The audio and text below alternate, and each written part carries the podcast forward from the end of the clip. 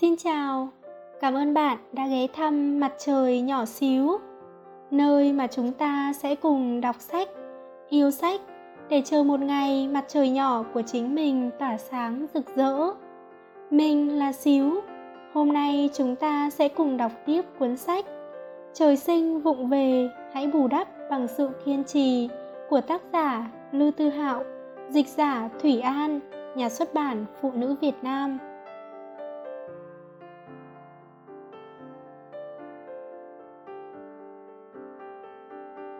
17. Sự tu dưỡng của tên cám hấp Một buổi sáng nọ, tôi đang ngủ ngon thì trong giấc mơ xuất hiện một nồi lẩu. Tôi đang vớt tôm viên thì nghe thấy tôm viên bảo rằng Ôi sao mình lại dễ thương thế? Tôi thầm nghĩ Thôi buổi này tôm viên cũng biết nói chuyện Quả thực dễ thương Sau đó tôi chợt nghĩ Đợi đã Tôm viên nấu chín thì làm sao mà nói chuyện được? Nếu là tôm sống nói chuyện, con có thể hiểu. Lẽ nào mình đang nằm mơ? Đừng ngốc nghếch nữa, sao có thể là mơ được? Sau đó tôi ngồi bật dậy, loáng thoáng nghe thấy tiếng đại lưu, bật bài hát, quả táo nhỏ trong phòng khách. Cậu ta đang nấu bữa sáng. Tôi vén chăn ngồi dậy. Trời ơi, trả lại tôm viên cho tôi. Đại lưu đang lắc lư trái phải theo nhịp bài hát quả táo nhỏ, miệng thì nghêu ngao. Em khiến mỗi ngày mai của anh đều trở nên ý nghĩa. Cuộc đời này tuy ngắn ngủi, nhưng anh nguyện yêu em vĩnh viễn không xa rời. Chân trời mênh mông là tình yêu của anh, rót đầy rượu ngon khiến em ở lại, ở lại. Tôi hoàn toàn không biết cậu ta đang hát cái gì, thực sự không chịu nổi nên cắt ngang. Đại lưu này, cậu trả lại tôm viên cho tôi đi. Đại lưu kinh ngạc, tôm viên gì cơ? Tôi bảo, tôi mặc kệ, cậu mau đi mua tôm viên về cho tôi. Đại lưu nói, Melbourne lấy đâu ra tôm viên? Tôi nói, vậy dâng bữa sáng của cậu cho tôi. Đại lưu nói, mùi vị bữa sáng của anh quả nhiên là hấp dẫn đúng không? Có cảm thấy anh đây lợi hại không? Tôi cầm nín, lẳng lặng trở về phòng đang thiêu thiêu ngủ thì đại lưu đến gõ cửa phòng tôi. Tôi nói, đại lưu, mới sáng bảnh mắt, cậu đã ầm mỹ cậu muốn bức chết tôi phải không? Vừa mở cửa ra, đã thấy đại lưu đang bưng bữa sáng của cậu ta, nở nụ cười bỉ ổi. Cậu nhìn thấy anh mà còn ngủ được à? Lẽ nào cậu không bị vẻ đẹp trai của anh đánh thức sao? Anh nói cho cậu biết nhé, vừa rồi trong nhà vệ sinh anh đã trông thấy một Mỹ Nam anh Tuấn tiêu sái, ánh mắt thâm thúy, khí chất u buồn, đẹp trai lai láng luôn. Suýt chút nữa anh đã phải quỳ dạp xuống trước cậu ta. Tôi nói, tôi biết cậu đang khen tôi, lần sau chúng ta có thể khiêm tốn một chút. Tôi còn chưa dứt lời, đại lưu đã nói. Sau đó anh rời khỏi gương. Bấy giờ trong lòng tôi chỉ ngập tràn kích động muốn đóng sập cửa và úp bữa sáng vào mặt cậu ta. Đại Lưu là bạn cùng phòng chuyển đến ở cùng tôi hồi đầu năm, là bạn thân nhiều năm của anh Tim. Cậu ta kể chí hướng trước kia của mình là làm một người thú vị, bây giờ cuối cùng đã được như ước nguyện. Tôi nói cậu ta chạy lệch hướng, biến thành một gã ấm đầu mất rồi. Anh Tim góp một câu, với người có tướng mạo xấu mà nói, khôi hài là lối ra duy nhất của họ. Hai chúng tôi không hẹn mà cùng liếc về phía đại lưu, gật đầu ra chiều suy nghĩ. Hai hôm trước, đại lưu mua một tá bia về nhà, gọi tôi và anh Tim, chia cho hai chúng tôi mỗi người một chai, rồi nói, đây chính là phần của hai người, còn lại đều là của tôi, đừng tranh của tôi, tôi phải uống 10 chai. Tôi nói, cậu tưởng mình là Diệp Vấn chắc, còn chơi 10 chai nữa, tử lượng của cậu nhiều nhất chỉ 5 chai thôi. Đại lưu nổi giận đùng đùng, dám cược không? Tôi nói, tôi cược 10 đô la Mỹ, 5 chai, nếu cậu có thể uống hết 10 chai, tôi cho cậu 20 đô la Mỹ. Đại lưu đập bàn, được, cậu nói nhé, nhớ giữ lời đấy. Anh Tim ngồi một bên, nhìn hai chúng tôi với vẻ bình tĩnh nói, tôi cược 5 hào, 5 chai, Nửa tiếng sau, đại lưu uống hết năm chai, đứng dậy đi vệ sinh. Tôi và anh Tim cười đắc ý. Một tiếng sau, Đại Lưu uống hết 8 chai, nôn ọe trong nhà vệ sinh hai lần. Tôi và anh Tim trợn mắt há mồm. Một tiếng 20 phút sau, Đại Lưu bật chai bia cuối cùng, cả người lảo đảo. Tôi cảm thấy hôm nay cậu ta không ổn, giật lấy chai bia nói. Tôi thua rồi, đừng uống nữa, chúng tôi thua cậu 20 đô la Mỹ và 5 hào. Đại Lưu giật lấy chai bia nói, các cậu, ai không cho tôi uống, tôi liều mạng với người ấy. Sau đó Đại Lưu rút di động ra, mở bài Người tôi yêu, bắt đầu gào giống. Người mà tôi yêu không phải là người yêu của tôi. Từng tấc lòng cô ấy đã thuộc về tên khốn khác mất rồi. Tên khốn, hạnh phúc đến mức tàn nhẫn. Cô ấy đã có tên khốn rồi, tôi vừa yêu vừa hận. Tôi toàn lên tiếng ngăn cản cậu ta, thì anh Tim cầm điện thoại lên, chỉ tôi xem ngày tháng.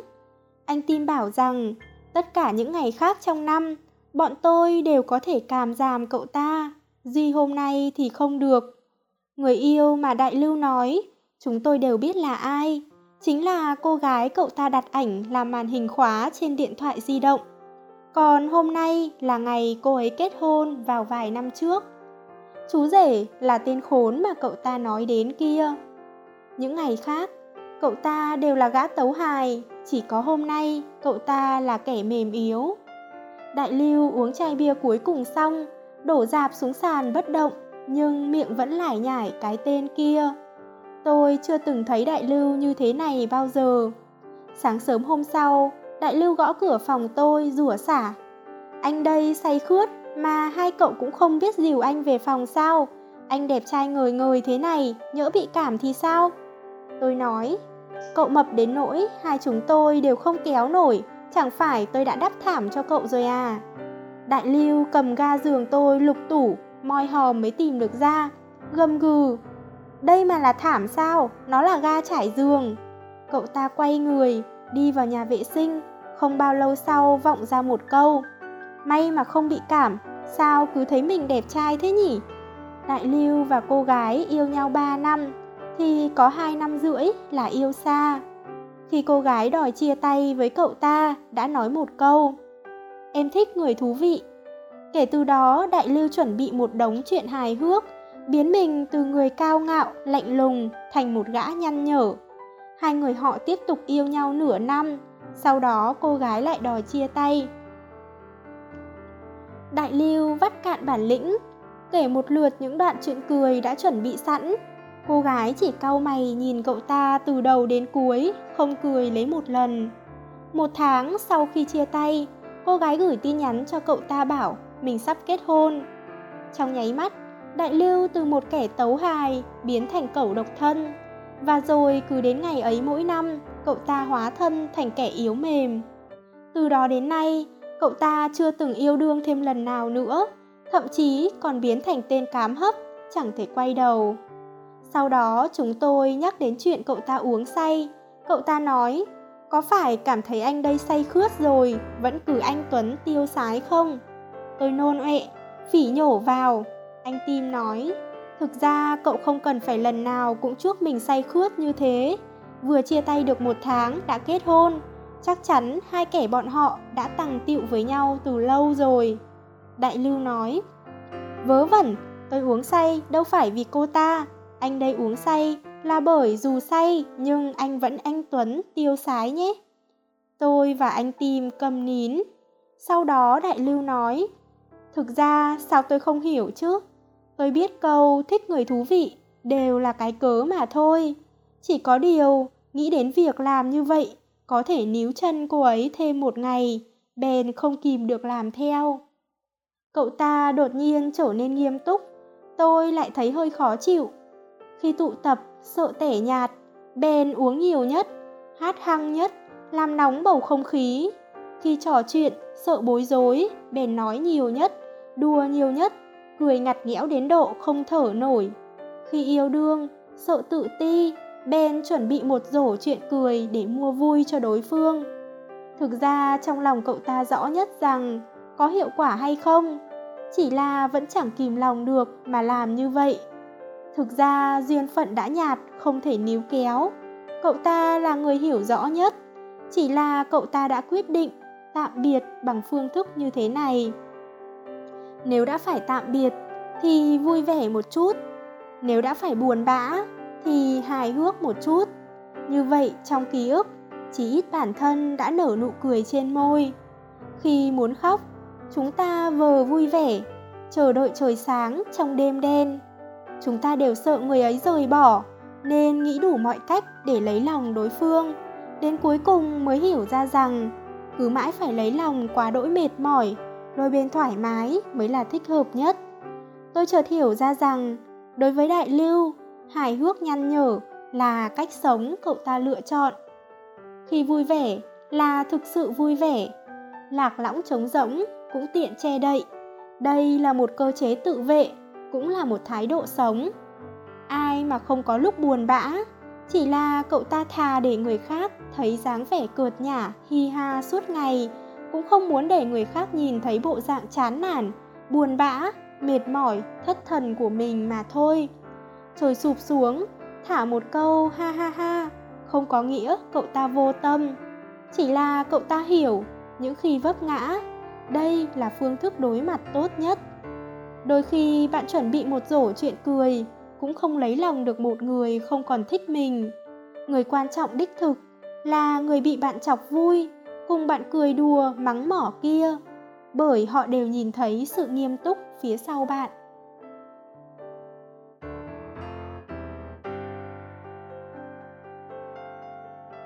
Mười tám, mong sao chúng ta lấp lánh, tỏa sáng trong những năm tháng không nhìn thấy nhau.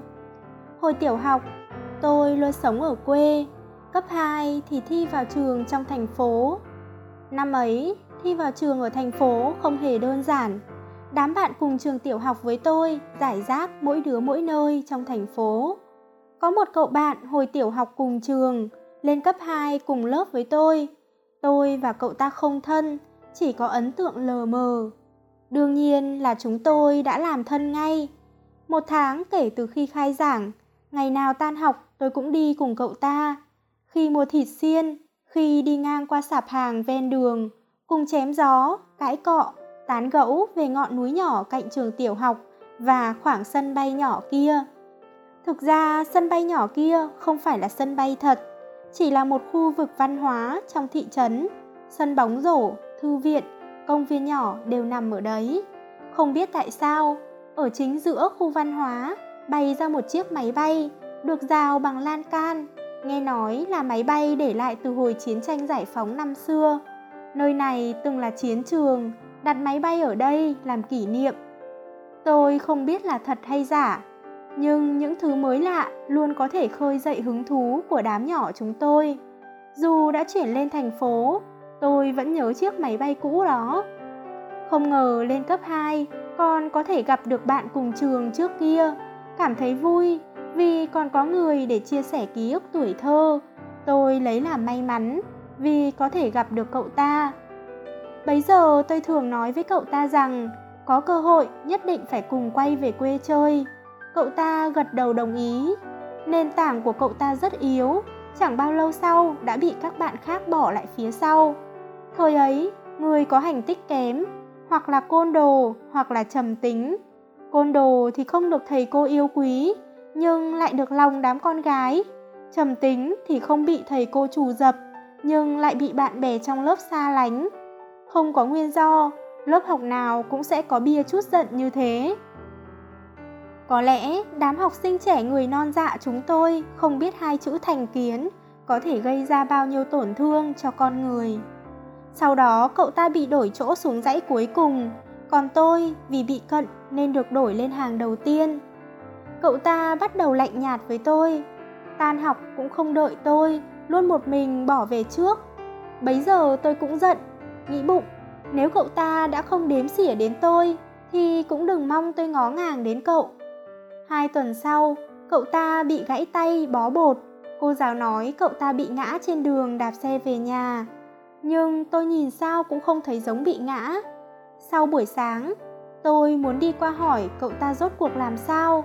Ngoái đầu nhìn lại, thấy cậu ta cúi gằm ngồi tại chỗ. Rõ ràng chúng tôi đang ở trong cùng một lớp học nhưng dường như có một bức tường bao quanh cậu ta, không có ai đếm xỉa đến cậu ta cả. Tôi không biết liệu đi qua đó có bị các bạn trong lớp cười nhạo hay không. Tôi lại nghĩ đến chuyện cậu ta lơ tôi vào mấy ngày trước, trong khi tôi vẫn đang trần trừ, thì chuông vào lớp vang lên. Tôi nghiến răng, dập tắt ý nghĩ bắt chuyện với cậu ta. Cứ như vậy, tiếp xúc giữa chúng tôi ngày một ít dần. Đến năm lớp 9, thành tích của cậu ta không hề khởi sắc. Cậu ta ngày càng trầm lặng, lầm lũi đến rồi đi, hầu như không nói chuyện với bạn bè trong lớp. Một ngày trước kỳ thi trung học phổ thông, chúng tôi được nghỉ sớm. Tôi về nhà xem tin tức thể thao. Lúc đang xem đội bóng rổ Hilton của Diêu Minh thi đấu trên TV thì nhận được điện thoại của cậu ta. Tôi thoáng vẻ mất kiên nhẫn nói, tôi đang xem Diêu Minh, có chuyện gì à? Đầu dây bên kia truyền đến giọng nói rụt rè, hỏi tôi rằng phải làm sao để đối mặt với kỳ thi trung học phổ thông. Tôi bảo, vấn đề này làm sao tôi biết được, mà ngày mai thi rồi, hôm nay làm gì cũng không kịp. Cậu ta vẫn đang nói gì đó ở đầu dây bên kia. Trên TV đang chiếu đến năm tay bóng xuất sắc. Thấy Diêu Minh, tôi hét vang, yes, nên không nghe rõ cậu ta nói gì. Tôi hoàn hồn mới hỏi, xin lỗi nhé, vừa nãy không nghe thấy, cậu nói gì thế? Cậu ta không nói gì, sau đó cúp điện thoại. Hồi cấp 3, tôi về nhà một lần, còn cố ý đến sân bay kia xem. Lúc ấy mới phát hiện ra chiếc máy bay đã tan tác. Nghe mẹ tôi kể, ban đầu máy bay bị trộm mất linh kiện, sau đó là trộm ghế ngồi, cuối cùng là cưa cả cánh máy bay. Chiếc máy bay bị trộm nhiều bộ phận nên không còn được duy tu bảo tồn nữa, cứ nằm chỏng chơ cạnh sân bóng rổ như thế.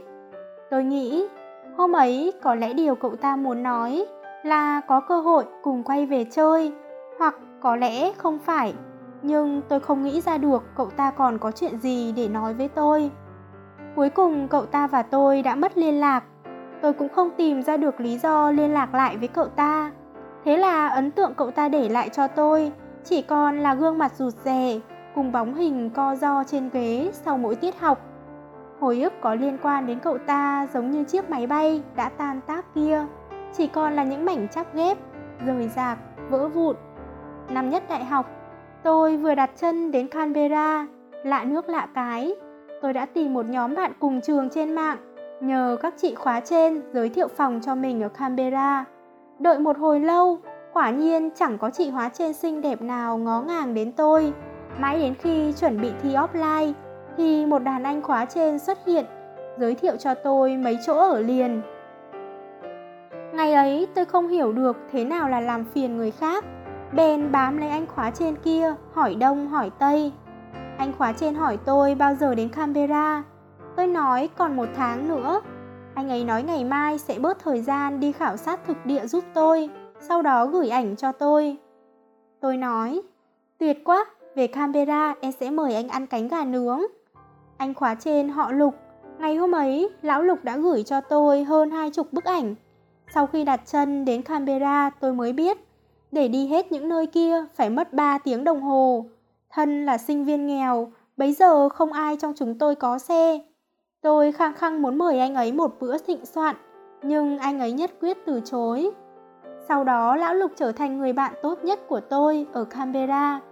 Anh ấy sống gần trường, thi thoảng thức đêm làm bài tập Chúng tôi đều đến nhà anh ấy. Một nhóm làm bài tập thông thường đều có 4 người. Thế là mỗi khi làm xong bài tập, bốn thằng cũng sẽ chơi bài ở nhà anh ấy một lúc. Cũng chính thời điểm đó, tôi đã học được một kiểu chơi bài thú vị. Kiểu chơi này cần hai người một tổ, lần nào tôi cũng cùng tổ với lão Lục, lần nào cũng bị anh ấy ngáng chân.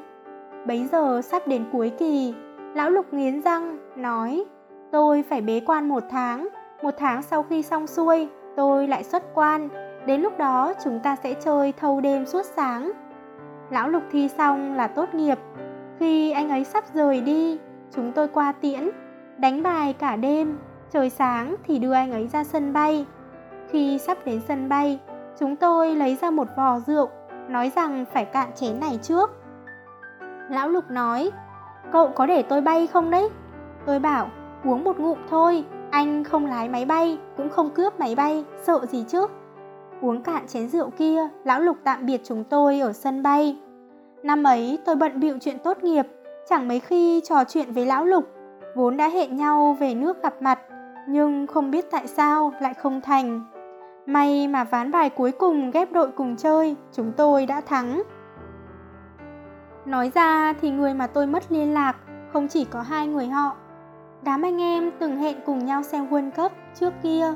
Cô gái luôn đến cùng một thời gian, chọn cùng một khu ngồi trong thư viện với tôi. Thành viên trong tổ cùng thức thâu đêm suốt sáng mua Red Bull. Cô gái có một dạo gọi điện thoại đánh thức tôi dậy mỗi sáng. Tất cả đều đã mất liên lạc với tôi. Hai năm trước, khi rời khỏi Canberra, tôi từng hẹn với một cô gái sẽ gửi bưu thiếp cho nhau. Sau khi về nước, tôi lăn lộn khắp trốn, quên bẵng chuyện này. Tháng 6 năm 2014, mẹ gửi tin nhắn WeChat cho tôi, nói rằng bà nhận được một tấm bưu thiếp gửi đến.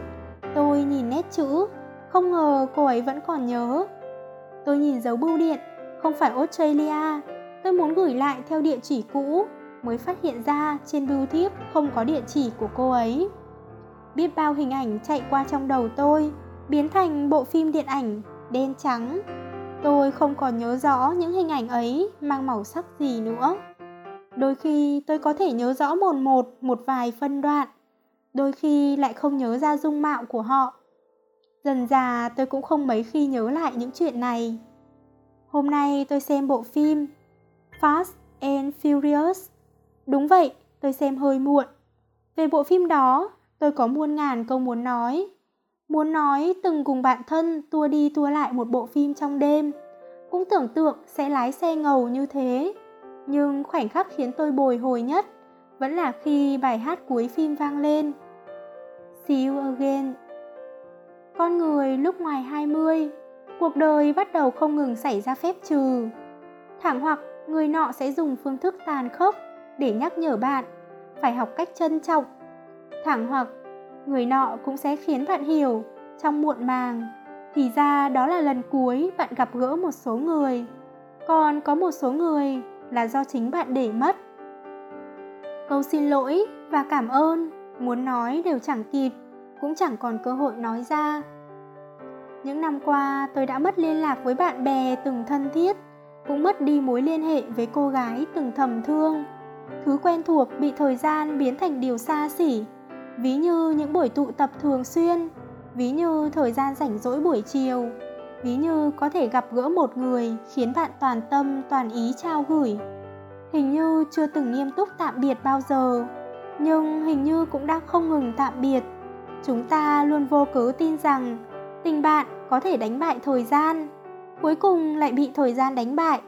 Khi chia xa, chúng ta luôn dặn dò, duy trì liên lạc, tưởng rằng có thể thường xuyên qua lại nhưng lại phát hiện ra rằng chuyện khó nhất chính là duy trì liên lạc.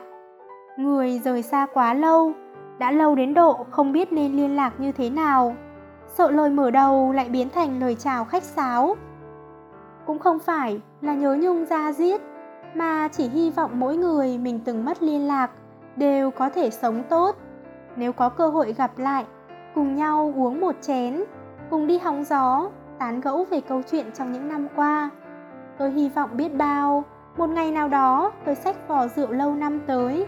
Các bạn, vẫn là bạn cũ của tôi. Sau khi mất liên lạc với nhiều người như thế, tôi đã học được cách trân trọng, dẫu có đôi chút muộn màng. Những năm qua, tôi luôn bôn ba ngược xuôi, đến bắc kinh, đến vũ hán, đến thượng hải, lại đến melbourne. May sao bên cạnh vẫn còn nhiều người bầu bạn như thế. Khi buồn bã, có thể tìm họ thở than khi bực dọc, có thể cùng họ nâng chén tiêu sầu. Dù bao xa, đều có thể giữ liên lạc. Những người này, tôi sẽ không vô ý để mất nữa. Tôi cảm kích từng người xuất hiện trong cuộc đời mình. Tôi biết, họ đều là một phần trong tôi, khiến tôi trở thành chính mình của ngày hôm nay. Người vẫn bầu bạn bên mình, tôi sẽ thường xuyên qua lại, duy trì liên lạc. Người đã rẽ lối trên đường đời thứ lỗi cho tôi chỉ có thể nói câu tạm biệt với bạn nơi đáy lòng. Mong sao chúng ta lấp lánh, tỏa sáng trong những năm tháng không nhìn thấy nhau.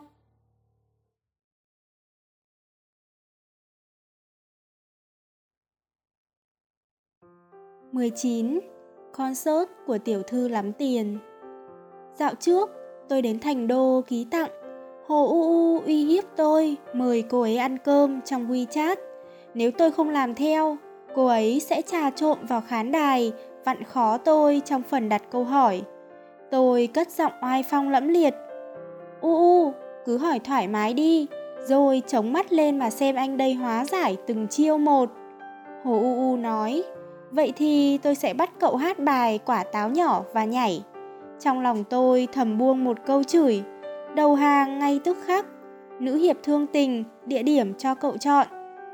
Tôi ham ăn, ham uống nên bạn bè toàn những người có tâm hồn ăn uống giống tôi. Hồ U U cũng không ngoại lệ. Nhưng thân là dân thành đô chính cống. Hồ U U lại nói rằng đây là lần đầu tiên cô ấy ăn món gà hầm khoai sọ trong mấy năm trở lại đây. Tôi đập bàn. Hồ U U, cậu có giác ngộ của hội mê ăn không thế? Món ăn tuyệt cú mèo như thế này mà cậu lại bỏ qua. Là hội trưởng hội mê ăn, tôi cảm thấy cậu cần phải cho tôi một lời giải thích hợp lý. U U lườm tôi, nói Dẹp đi, chức danh gì thế? Cậu tự phong à? Sau đó, cô ấy bảo Chẳng phải vì người yêu cũ của tôi không ăn được cay Nên tôi cũng không ăn hay sao? Khi ở bên anh ấy, tôi cảm thấy sườn xào chua ngọt cũng ngon Mấy ngày trước nếm thử lại không nuốt nổi một miếng. Bây giờ tôi mới sực nhớ ra, cô ấy và người yêu cũ đã chia tay được hơn một năm. Điểm chung giữa tôi và Hồ U U, ngoài thích ăn ra, còn có thích đi xem concert. Tôi thích xem concert, một là vì bầu không khí ở đó, hai là vì thể nào cũng chạm mặt bạn bè đã lâu không gặp. Còn cô ấy thích đi concert là vì một người. Năm lớp 10, Hố U đêm lòng thích người yêu cũ của mình là Cố Bân, bởi Cố Bân là người đầu tiên trong lớp bắt chuyện với cô ấy. Đến tận bây giờ, cô ấy vẫn nhớ như in câu đầu tiên mà Cố Bân nói với mình. Bạn à, chỗ này là của tớ. Nghiệt duyên của Hồ U đã bắt đầu từ câu nói không đầu không đuôi này. Hồ U, người đúng như tên, làm việc gì cũng âm thầm, lặng lẽ. Trong suốt 3 năm, ngay cả tín hiệu cơ bản cũng không có, thậm chí cứ gặp cố bân là lẩn như trạch. Yêu thầm đã trở thành một hạt mầm trong lòng cô ấy, tách vỏ trong lòng cô ấy, hấp thụ tất thảy dinh dưỡng của cô ấy, nhưng lại không kết trái, cuối cùng trở thành hoảng loạn rối ren trong tim cô. Năm thứ nhất đại học, tôi quen Hồ U U. Ngày ấy thi thoảng tôi còn chơi guitar, cứ mỗi chiều thứ bảy tôi lại mang guitar ra luyện tập Trông vô cùng ra dáng. Bấy giờ ngoài cậu bạn cùng phòng, không có chỗ nào để trốn ra, không có ai kiên trì nổi 5 phút nghe tôi hát. Người duy nhất nghe tiếng hát của tôi vẫn sẵn lòng ở lại, chính là Hồ U U. Hồ U U có kỹ xảo cất giữ sổ bài hát vô song, luôn có thể biến ra một cuốn sổ ghi lời bài hát dưới mắt tôi. Một ngày nọ, cô ấy nói với tôi bằng vẻ nghiêm túc rằng lư Tư Hạo, Bài hát dịu dàng này chỉ thích hợp hát khi chia tay thôi. Cậu xem thần khúc tỏ tình đích thực, phải là bài không nghe thấy này cơ. Tôi nói, u u, anh đây chọn bài dịu dàng, không phải vì nó thích hợp tỏ tình, mà là vì nó dễ hát. Đến nay tôi vẫn nhớ như in ánh mắt khinh bỉ của U U. Từ trước đến nay, bài hát mà Hồ U yêu thích nhất chính là Không nghe thấy. Hồ U bảo rằng lời bài hát diễn đạt tất thảy nỗi lòng của cô ấy. Nếu thế giới nhỏ bé là thế, vì cớ gì anh lại không nghe thấy tấm chân tình của em? Tôi buông lời trêu chọc, cậu chưa từng bày tỏ, ai có thể nghe thấy chứ? Nửa cuối năm nhất, nghe nói vì một số chuyện gia đình, cô ấy về nước, mấy năm liền tôi không gặp lại cô ấy. Năm 2012, tôi vội vàng về nước cho kịp buổi concert ở Vũ Hán. Vừa về tôi đặt vé ngay lập tức. Khi lướt vòng bạn bè thì hay tin cô ấy cũng đến concert. Lúc này hai đứa mới gặp nhau. Đồng thời tôi cũng đã gặp cố bân, người mà dạo ấy Hồ U nhắc đến mỗi ngày. Chưa dừng ở đây, khi concert kết thúc, Hồ U đã đăng bức ảnh của hai người họ. Phần tựa đề bức ảnh là Những buổi concert sau này, anh và em sẽ đi xem cùng nhau. Sau đó, Cố Bân để lại dòng bình luận ở phía dưới. mỗi dịp lễ sau này chúng ta sẽ cùng nhau trải qua. Tôi bình luận, quan tâm đến cảm nhận của dân FA chút được không, đồ khốn. Sau đó, tôi được nghe UU thuật lại câu chuyện buổi đầu của hai người họ. Sau khi về nước, UU một mình mua vé xem concert. Khi lướt mạng ren ren, cô ấy nhìn thấy thông tin cố bân cũng đi một mình. Cô ấy thầm nghĩ, đây là điểm báo của ông trời, lần này mình nhất định phải lớn tiếng nói thành lời, tỏ tình với cố bân. Ngày hôm đó, khi buổi concert kết thúc, hai người họ đều cảm thấy chưa thỏa, bèn ngồi bên bậc thang trước sân vận động để trò chuyện. Hồ U U vừa xem concert xong, đang ở vào trạng thái phấn khích cực độ, chẳng thèm suy nghĩ, bật dậy đứng hát cho cố bân nghe. Giọng nói em đang cười, nước mắt đang cuộn trào, ở đầu dây bên kia, anh có biết chăng? Nếu thế giới rộng lớn đến thế, vì cớ gì em phải quên anh, không nơi trốn chạy. Giọng nói em đang cười, nước mắt đang cuộn trào, ở đầu dây bên kia, anh có hay chăng? Nếu thế giới nhỏ bé đến thế, vì cớ gì anh lại không nghe thấy tấm chân tình của em? Cố bân ngồi ngay trước mặt cô ấy, trợn mắt há hốc miệng. Hồ u càng hát càng phấn khích, đến đoạn 2 còn lạc cả giọng. Không nghe thấy, không nghe thấy sự cố chấp nơi em, nhịp tim cứ đập thình thịch mãi, cho đến một ngày anh có thể hiểu Em sẽ làm được, em sẽ làm được, em sẽ làm được. Cô ấy tự nhủ, bà đây quyết liều một phen rồi, rồi hét tướng một câu. Cố Bân, em thích anh, tại sao anh lại không nghe thấy? Cố Bân ngơ ngẩn hồi lâu. Hồi cấp 3 cứ thấy anh là em lại trốn, anh còn tưởng em ghét anh cơ. Cảm xúc giấu kín trong suốt 3 năm cấp 3 và một năm đại học của Hồ UU đã bùng nổ vào ngày hôm đó. Đây là một câu chuyện yêu thầm tu thành chính quả. Chỉ là câu chuyện vẫn chưa đến hồi kết. Đầu năm 2013, tôi tụ tập với Lão Trần ở Nam Kinh. Đúng lúc Hồ U cũng ở Nam Kinh. Tục ngữ nói chí phải, lẩu thì phải ăn ở Trùng Khánh, tôm hùm đất thì phải ăn ở Nam Kinh. Uhm, câu nói này là do tôi tự tổng kết ra, nhưng tôi vâng theo tinh thần cách mệnh, đi tới đâu là phải ăn tới đấy buổi tối dẫn cô ấy đi ăn tôm hùm đất. Ngồi đối diện đĩa tôm hùm đất, Hồ U lại không vực nổi tinh thần, chỉ ngáp ngắn ngáp dài. Tôi thầm nghĩ, đây có còn là Hồ U, cuồng thức đêm và có tâm hồn ăn uống mà tôi quen không? Bèn hỏi cô ấy làm sao? Cô ấy bảo, hơn 3 giờ sáng còn cãi nhau với cố Bân.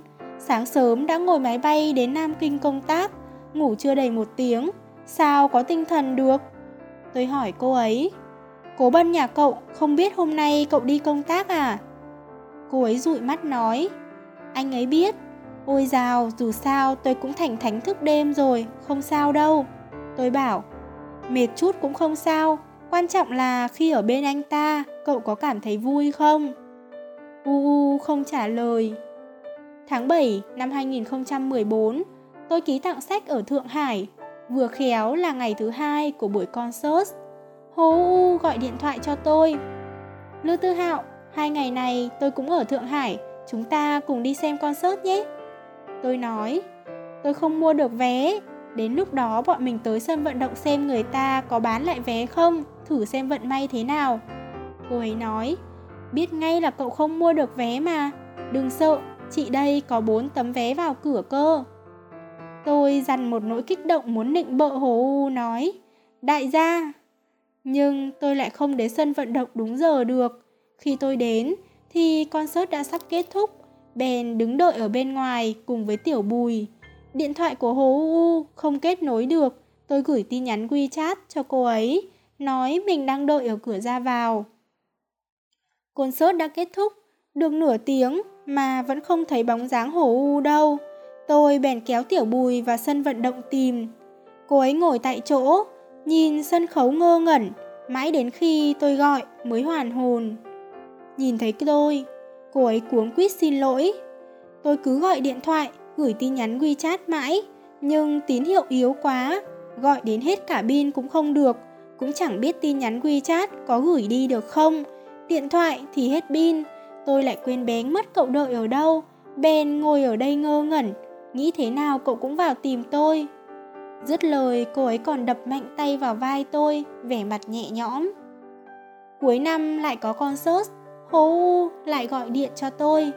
Lưu Tư Hạo, lần này cậu có đi không? Tôi nói, U U, tôi nghèo xác nghèo sơ chẳng có tiền nhà đây này. Hồ U bảo, ôi sao lại trùng hợp thế, lần này tôi lại mua hai vé. Tôi giơ ngón tay cái lên, chột nghĩ không đúng, làm sao mà cô ấy nhìn thấy được. Bèn nói, chị gái lắm tiền hay là chị bao cả tiền ăn ở và tiền xe cho em đi. Hố U ở đầu dây bên kia điện thoại, gần từng chữ. Tạm biệt. Hố U, tình bạn thắm thiết giữa hai chúng ta đâu, tình bạn đâu. Cuối cùng tôi vẫn không thể đi xem concert cùng cô ấy được. Tối hôm đó, đoán chừng buổi concert đã sắp kết thúc, tôi bèn gọi điện thoại cho cô ấy. Hô bắt máy trong tích tắc, giọng điệu hả hê trên nỗi đau khổ của người khác. Giờ hối hận rồi chứ? Tôi nói, vẫn ổn, chỉ là tôi muốn xem di động của cậu có hết pin hay không thôi. Cô ấy nói, vẫn còn 70% pin cơ, tôi có lấy điện thoại ra đâu. Trầm lặng một thoáng, cô ấy nói, chị đây hát tặng cậu bài không nghe thấy nhé. Tôi nói, dẹp đi, bài này không phải là tử huyệt của cậu sao, cậu đừng có mà. Chưa đợi tôi nói xong, Hố U đã bắt đầu cất giọng hát, hát mãi, hát mãi, rồi im bặt. Thực ra tôi biết Hồ U muốn hát cho cố Bân nghe, nhưng cố Bân không nghe thấy, nên bài hát này chỉ có thể trở thành bí mật của cô ấy. Giọng nói em đang cười, nước mắt đang cuộn trào.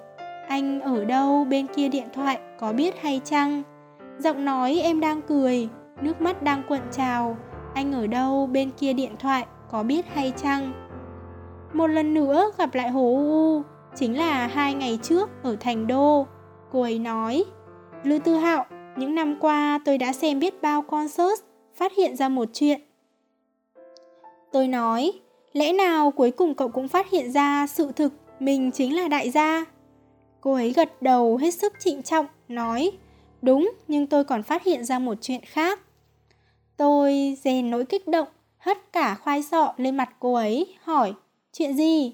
Cô ấy nói, cậu có phát hiện ra mỗi lần xem concert, tín hiệu điện thoại di động và mạng đều rất yếu.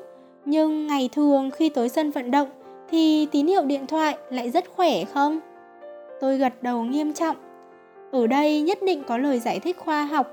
Cậu xem, tín hiệu tốt chắc chắn sẽ ảnh hưởng đến hiệu quả âm thanh. Hiệu quả âm thanh xấu sẽ ảnh hưởng đến hiệu quả của buổi concert. Hồ U cắt ngang lời tôi nói. Những lời cậu nói không khoa học chút nào. Tôi cảm thấy cách giải thích khoa học nhất chắc chắn là mọi người đều đang gửi WeChat hoặc gọi điện thoại. Sau đó cô ấy nói hết sức nghiêm túc. Cậu nói xem có khi nào vì mọi người đều đang gọi điện thoại hoặc gửi tin nhắn WeChat cho người quan trọng, thiên quân vạn mã tranh nhau giành giật tín hiệu nên kết quả là đều chẳng gửi đi được hay không nhỉ? Năm 2014, khi xem concert, tôi chợt nghĩ, những người đến một mình kia thực ra đều hy vọng có người đi cùng. Những cuộc điện thoại muốn kết nối kia, những tin nhắn thoại muốn gửi đi kia, những bài hát muốn đối phương nghe thấy, thực ra đều muốn gửi gắm một câu. Tôi hy vọng giây phút này bạn ở bên tôi. Mùa hạ nọ, tôi cũng nhận được cuộc điện thoại trực tiếp từ nơi diễn ra concert, nhưng tôi không nhận ra đó là số điện thoại của ai. Đầu dây bên kia không ngừng hỏi tôi có nghe thấy không. Cuối cùng nói tôi không nghe thấy giọng của cậu. Cậu cũng đừng nói gì. Tôi giơ điện thoại cao hơn một chút. Như vậy cậu có thể nghe rõ hơn. Mỗi lần xem concert, tôi đều có thể bắt gặp rất nhiều cảnh tượng như thế. Bản thân tôi cũng đã từng là một trong số họ. Chỉ có điều tôi không biết ở đầu dây bên kia có bao nhiêu người đang lắng nghe bằng cả con tim lại có bao nhiêu người chỉ buông một câu tôi không nghe thấy rồi quẳng điện thoại sang một bên tôi chụp phong cảnh trước mắt cho bạn ngắm tôi ngân nga bài hát từng nghe cho bạn nghe. Tôi giới thiệu cuốn sách từng đọc cho bạn đọc. Điều tôi muốn nhắn gửi vốn không phải là những thứ nhìn nghe trước mắt mà là tôi hy vọng biết bao cuộc đời mình có bạn cùng sẻ chia. Đáng tiếc là bạn không nghe thấy. Hồ U kể buổi concert cuối năm 2014 kia, khi A Tín nói sẽ gọi điện thoại cho người mình thích, cô ấy lại quyết định không lấy điện thoại ra gọi cho cố bân nữa. Khi một mình thưởng thức một buổi concert tuyệt vời, không còn lấy điện thoại ra, nhất định phải đợi đến khi DVD chính thức phát hành mới chia sẻ với người mình thích. Bởi vì những bức ảnh gần như nhòa thành một vòng sáng kia, những âm thanh không nghe rõ là ai hát kia, cùng thiên quân vạn mã tranh giành tín hiệu yếu ớt để lao ra khỏi sân vận động kia, chẳng qua là muốn truyền tải một câu How I wish you were here mà thôi. Đến nay, người kia đã không còn xuất hiện bên cạnh hố U nữa. Cậu ta cũng không nghe thấy nữa. Những lời muốn chia sẻ cũng không cần phải nói thêm nữa. Cậu ta cũng sẽ không hiểu đâu. Sáng hôm sau, tôi đi trùng khánh. hố U đến tiễn tôi. Tôi bảo, Đại gia, lần sau xem concert, nhớ gọi tôi nhé. Hồ U nói, chú Hạo, lần sau nhớ hát cho tôi nghe bài quả táo nhỏ nhé. Tôi nói, thôi đừng, tôi đã hạ quyết tâm cáo biệt dối ca hát rồi.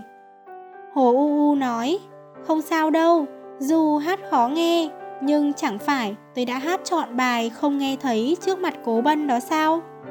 Dứt lời, cô ấy lại biến ra một cuốn sổ ghi chép lời bài hát trong túi áo bảo Lần này cậu đến chưa kịp chuẩn bị gì. Hai ngày trước tôi đã chép mấy lời bài hát Xem như quà tặng cậu nhé. Tôi lật mở cuốn sổ ghi lời bài hát Nói U u này Chúng ta làm bạn bao nhiêu năm như vậy? Hà tất phải khách sáo như thế. Lần sau tặng tiền mặt là được. Hồ u u gần từng chữ Tạm biệt. Nói vài câu với U U xong, chúng tôi tạm biệt nhau ở trạm xe. Tôi ngồi trong phòng đợi xe, lật xem cuốn sổ lời bài hát do Hồ U tặng, nhưng không sao tìm thấy bài không nghe thấy. Tôi nghĩ, bài hát này vẫn chiếm vị trí quan trọng trong lòng Hồ U, nhưng trung quy thì đã qua rồi. Tôi có thể tưởng tượng được, ngày hôm ấy, chắc hẳn cô ấy đã gom hết dũng khí mới dám hát bài không nghe thấy trước mặt cố bân. Tôi cũng có thể tưởng tượng được, trong mỗi ngày nhớ cố bân quay quắt, cô ấy đều sẽ nghe bài không nghe thấy hết lần này đến lần khác. Có những món ăn không phải không ngon, chỉ là chẳng phù hợp với khẩu vị của bạn. Có những con chữ không phải là không hay, chỉ là vẫn chưa tới hoặc là đã quá thời điểm để đọc nó. Có những con người không phải là không tốt, chỉ là thời điểm không đúng. Gặp nhau quá sớm hoặc quá muộn đều không được. Tôi của ngày ấy thích bạn của ngày ấy. Tôi của ngày hôm nay vẫn thích bạn, nhưng người tôi thích là bạn của ngày ấy. Bạn xem, bạn không phải là bạn của ngày ấy. Tôi cũng không còn là tôi của ngày ấy. Cảm giác chẳng thể đến lần thứ hai, bỏ lỡ thời điểm, sẽ không còn cơ hội nữa. Tôi muốn chia sẻ hết thảy những câu chuyện cuộc đời tôi với bạn, nhưng bạn không hứng thú nghe. Phía sau những trầm lặng của tôi chất chứa ngàn lời muốn nói với bạn, nhưng bạn không hiểu sự ngập ngừng của tôi. Trước khi lên tàu, tôi gọi điện thoại cho Hồ U U. Tôi nói với cô ấy, U U này, anh phải đi rồi, lần sau đến Tô Châu, anh đây mời cậu ăn cá hấp nhé. Hồ U U nói, Thôi bỏ đi, tôi không quen ăn khẩu vị chỗ cậu. Tôi nói, thế thì nhớ ăn thêm mấy bữa gà hầm khoai sọ giúp tôi. Bạn sẽ gặp gỡ rất nhiều người, sau đó vì một ai đó mà dừng bước. Bạn yêu anh ấy, bạn chờ đợi anh ấy đồng hành cùng bạn. Cuối cùng tấm chân tình của bạn chìm vào nước. Bạn không đọc hiểu thần sắc của anh ấy, anh ấy không hiểu sự trầm lặng của bạn. Bạn thay đổi thói quen của mình, thay đổi khẩu vị của mình, bạn biến thành một con người khác, mới hiểu được rằng kiễng gót chân yêu một người quá lâu sẽ mất thăng bằng. Sau đó, bạn ngã phịch xuống đất, nhưng bạn vẫn phải tiếp tục bước về phía trước, giống như Hồ U U đã tìm lại khẩu vị của mình vậy.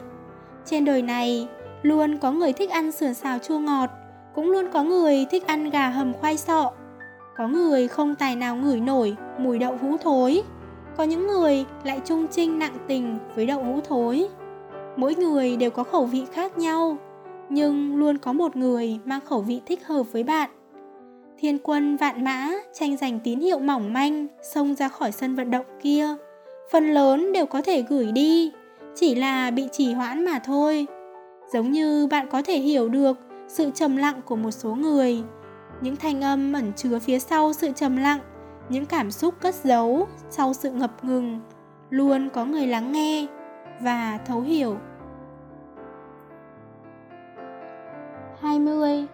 Điều bản thân lựa chọn tuyệt đối không viện cớ. Lão Đường là một kẻ cố chấp. Sự cố chấp của cậu ta được thể hiện qua mỗi lần vẽ tranh. Cậu ta học thiết kế, Thi thoảng hay cho tôi xem bản thiết kế của mình. Tôi mù tịt về những thứ này, Lần nào cũng rối rít khen bừa. Lão Đường nghe xong lẳng lặng không nói. Vài tiếng sau lại đưa cho tôi một bản vẽ khác. Tôi chẳng hề nhìn ra được chút khác biệt nào. Sau khi cậu ta phát hiện ra Vẫn chẳng nói chẳng rằng Vài tiếng sau lại đưa cho tôi bản thứ ba. Tôi có thể cảm nhận được ánh mắt mong chờ của lão đường ở bên kia máy tính Nhưng tôi vẫn chỉ có thể ái ngại nói rằng Lão đường à, thực sự tôi không nhìn ra được có gì khác biệt. Lão đường nhanh chóng gõ một hàng chữ. Cậu nhìn định dạng chữ ở góc bên trái kìa. Khác mà. Tôi lật bàn. Làm sao mà tôi nhìn ra được cái này chứ? Lão đường chính là một người như thế. Một lần bọn tôi cùng ăn cơm, Cậu ta đột nhiên có cảm hứng sáng tạo. Cầm khăn ăn lên, Cắm cúi vẽ. Điều tôi bội phục nhất, Đó là bất kể trong hoàn cảnh thế nào, Cậu ta đều có thể lôi một chiếc bút Từ trong túi áo ra. Người cố chấp y hệt, Còn có niết niết. Niết niết là người lớn tuổi nhất Trong đám bạn tôi. Điều khiến người ta phải giận sôi máu chính là, Rõ ràng anh ta đã 30 tuổi rồi, Nhưng lại mang gương mặt như chàng trai đôi mươi. Không bàn đến chuyện ở cùng chúng tôi, Trông chẳng có cảm giác lạc loài. Anh ta còn hay cố tình làm nũng. Ví dụ như gọi bánh bao là bao bao, Gọi tôi là hạo hạo. Lần đầu tiên nghe thấy anh ta gọi như vậy, Trong lòng tôi xuất hiện kích động muốn đánh người. Gọi tôi là chú hạo. Chú, Mãi sau này tôi mới phát hiện, Thì ra anh ta lớn tuổi hơn tôi. Trong số bạn học tốt nghiệp cùng tôi năm ấy, Chỉ có anh ta vẫn ở lại Nam Kinh. Một ngày nọ, Niết niết vô tình nhắc đến bạn bè xung quanh anh ta, Hoặc đường đời êm xuôi, Hoặc cam chịu thực tại, Chỉ có anh ta vẫn ngây ngốc ở lại Nam Kinh. Ra sức viết bản thảo Cố chấp muốn cho ra đời cuốn sách thứ hai của mình Cuốn sách đầu tiên của Niết Niết thất bại thảm hại. Đó là những câu chuyện anh ta đã ấp ủ 3 năm, nhưng lại bị đánh giá không đáng một xu. Một ngày nọ, chúng tôi hò nhau tụ tập. Tụ tập là uống rượu, uống rượu là uống say. Cứ rượu vào là anh ta lại thao thao bất tuyệt. Bấy giờ bản thảo sách của anh ta bị trả về. Anh ta vừa líu díu, vừa chửi lấy chửi để. Khốn nạn, Ông đây không viết nữa. Ngày hôm sau anh ta thức dậy Thở dài ngao ngán Rồi lại ngồi trước máy vi tính Cắm cúi sửa bản thảo. Không có vẻ gì là muốn bỏ cuộc cả. Nhiều khi tôi cảm thấy Thứ mang tên ước mơ Chẳng khác nào tai ương. Có lẽ vì tôi sống một mình đã lâu Nên phần lớn những người tôi quen cũng đều sống một mình Một ngày nọ Lão đường bảo muốn sống một mình một thời gian thử xem sao. Không bao lâu sau, cậu ta đã tìm được một căn phòng nhỏ, không có phòng khách và phòng bếp. Chẳng nói một lời đã dọn vào ở. Bánh bao thì sống một mình ở Bắc Kinh đã một thời gian dài, còn tôi cũng vậy, đã sống một mình gần 5 năm. Có lẽ cũng bởi sống một mình đủ lâu nên chúng tôi đều có thói quen sống của riêng mình. Tôi thích đọc sách, bánh bao thích uống rượu vang lúc nửa đêm rồi lại ngủ tiếp. Nếu nhà không có rượu vang, cậu ta bất chấp chạy vài cây số đi mua cho bằng được. Còn lão đường biến thư viện của trường thành nhà mình, trời chưa hửng sáng thì tuyệt đối không về nhà. Thì thoảng chúng tôi sẽ đến thành phố, nơi bạn thân sống, uống say một trận. Thi thoảng cũng sẽ tường thuật trải nghiệm trong nhiều năm qua. Thì thoảng cũng sẽ đàm luận nên bỏ cuộc hay không. Rất nhiều người đều bảo rằng, kiên trì là được, kiên trì chắc chắn sẽ được báo đáp. Thế nhưng đôi khi thế giới vô cùng tàn khốc. Nó sẽ nói với bạn rằng, bạn không làm được. Tôi từng thấy dáng vẻ thực sự buồn bã của niết niết. Ngẩn ngơ, thất thần. Chúng ta đều hy vọng tiền đồ của bản thân tựa gấm. Nhưng con đường phía trước còn tít tắp, mơ hồ. Tôi biết anh ta đang tự hỏi chính mình, có nên bỏ cuộc hay nên chờ đợi. Còn tôi không có áp lực để an ủi anh ta, chỉ có thể chờ đợi anh ta tự tìm đáp án. Sau đó anh ta nói với tôi, đáp án anh ta đưa ra cho mình lúc bấy giờ chỉ có hai chữ, đừng vội. Tôi biết, bạn cũng không muốn đợi. Bạn sợ phải đợi, bạn sợ đợi sai bạn sợ không đợi được. Nhưng có những chuyện bó tay hết cách. Bạn bắt buộc phải đợi. Giống như việc bạn đã lựa chọn một con đường. Bạn không biết kết quả ngay. Không sao cả. Chờ đợi đôi khi là một bài học, bắt buộc, mà con người phải tích lũy. Đợi sai thì bắt đầu lại từ đầu. Không đợi được thì cho mình một thời hạn. Đến lúc đó thì thôi, không đợi nữa. Cốt yếu là đừng vô tình quên đi ước nguyện ban đầu khi lựa chọn chờ đợi. Không biết bắt đầu từ lúc nào, bên cạnh tôi xuất hiện đủ mọi luận điệu. Trong thế giới tình cảm, câu hỏi thường được nêu không ngoài một trong hai. Một là, bạn thích cô ấy ở điểm gì?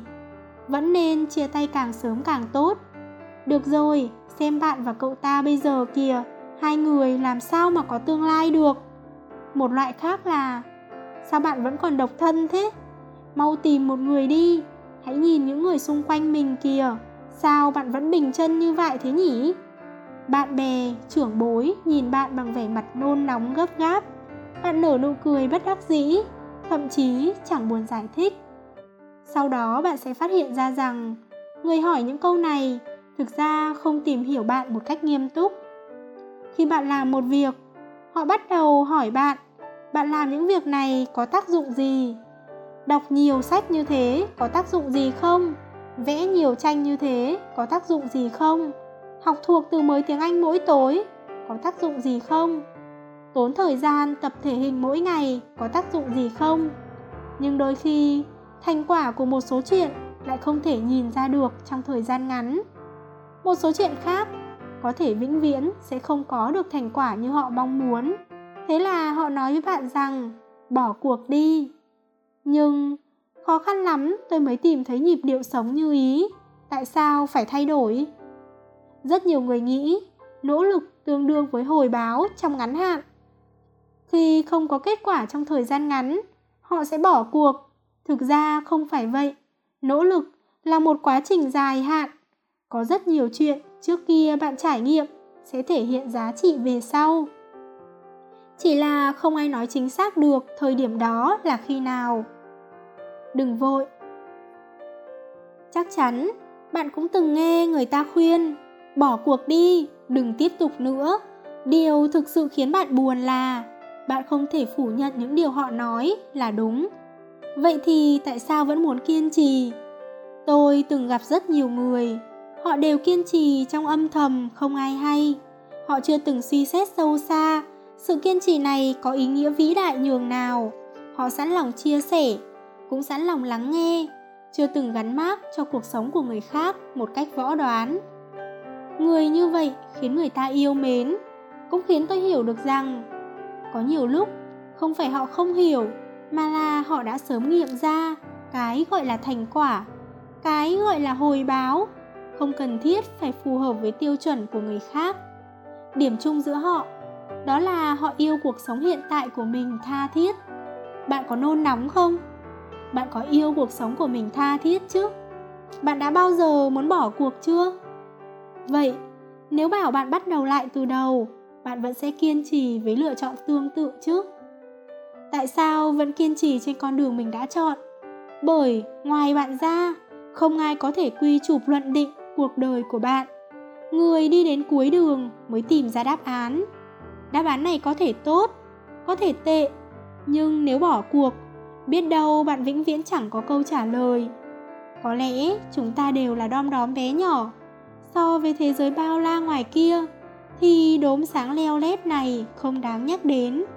Nhưng lại có thể khiến người bên cạnh cảm thấy an tâm. Như vậy là đủ rồi.